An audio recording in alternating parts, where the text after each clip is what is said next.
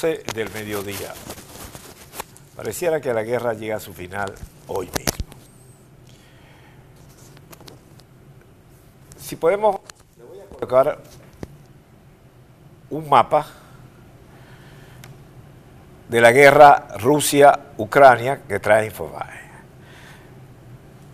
Ahí pueden ver ustedes prácticamente cómo las tropas de Rusia, que llegaron de diferentes sitios, de Bielorrusia, de Rusia, de Crimea, ya prácticamente tienen el control y el dominio del país.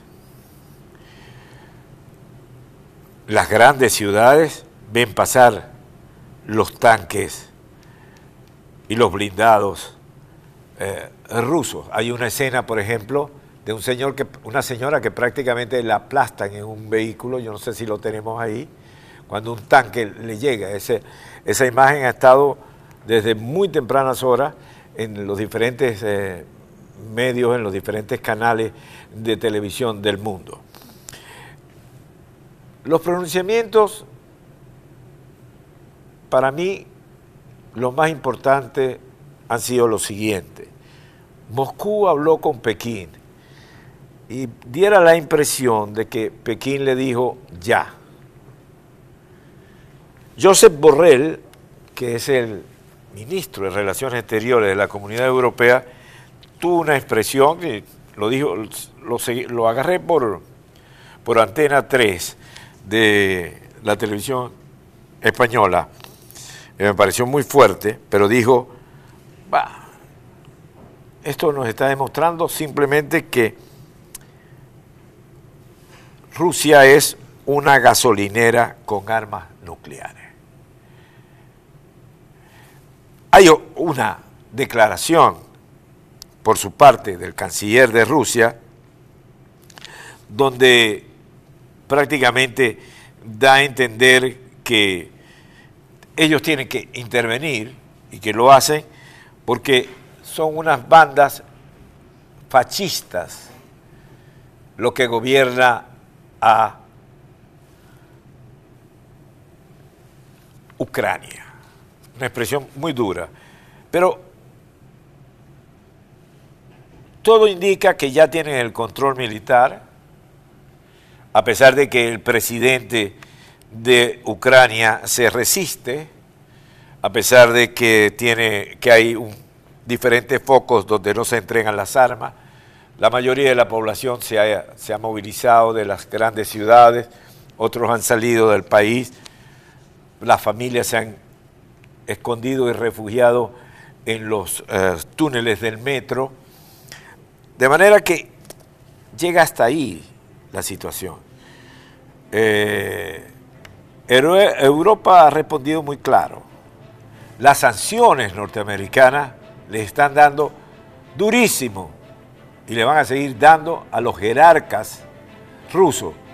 ¿Cuál es el objetivo? Que los jerarcas rusos, los grandes millonarios rusos, ejerzan presión sobre Putin.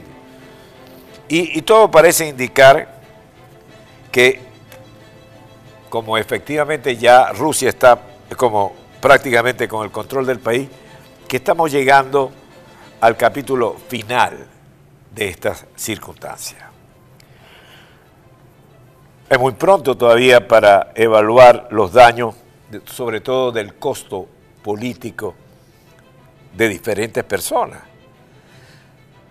Porque esa conversación entre Pekín y Moscú, yo creo que fue determinante cuando Pekín le dijo, ya,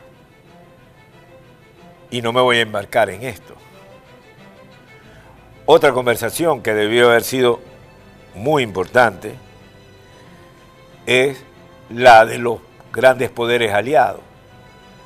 Putin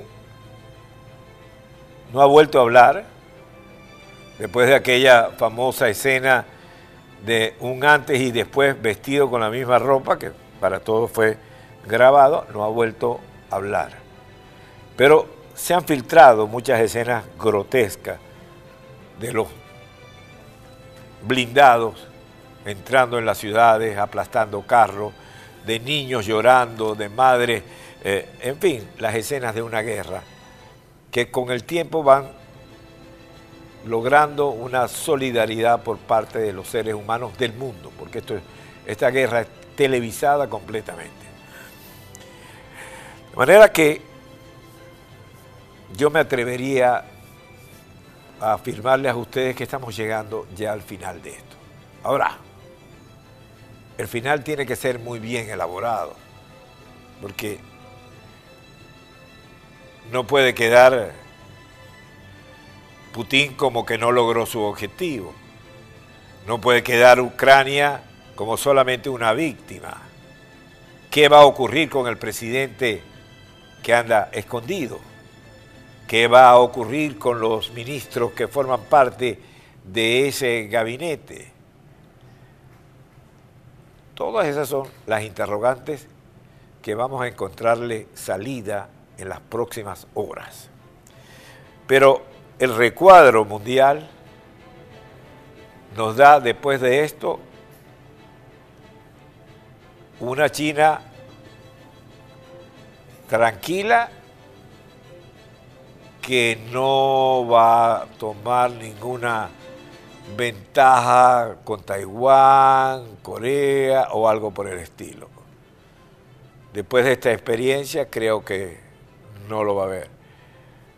Segundo, una posición, y ahí voy a lo pequeño, de los aliados americanos de Moscú.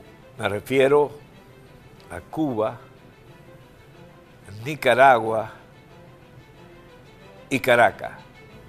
Sobre todo, los más expresivos de todos, Maduro y Cabello. ¿Cómo quedan después de esto?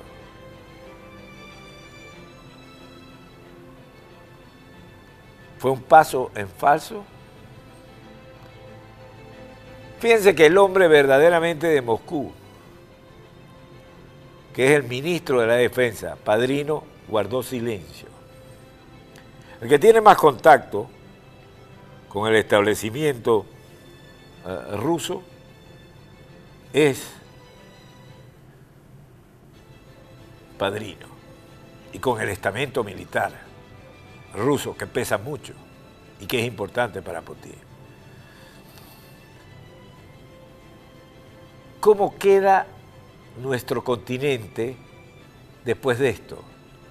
¿Queda fuerte o queda débil el presidente Biden? A la hora de la verdad, Putin gana territorio, pero ¿cuál ha sido el costo para Rusia? Estas interrogantes solamente el tiempo las van a despejar de una guerra que fue enteramente televisada.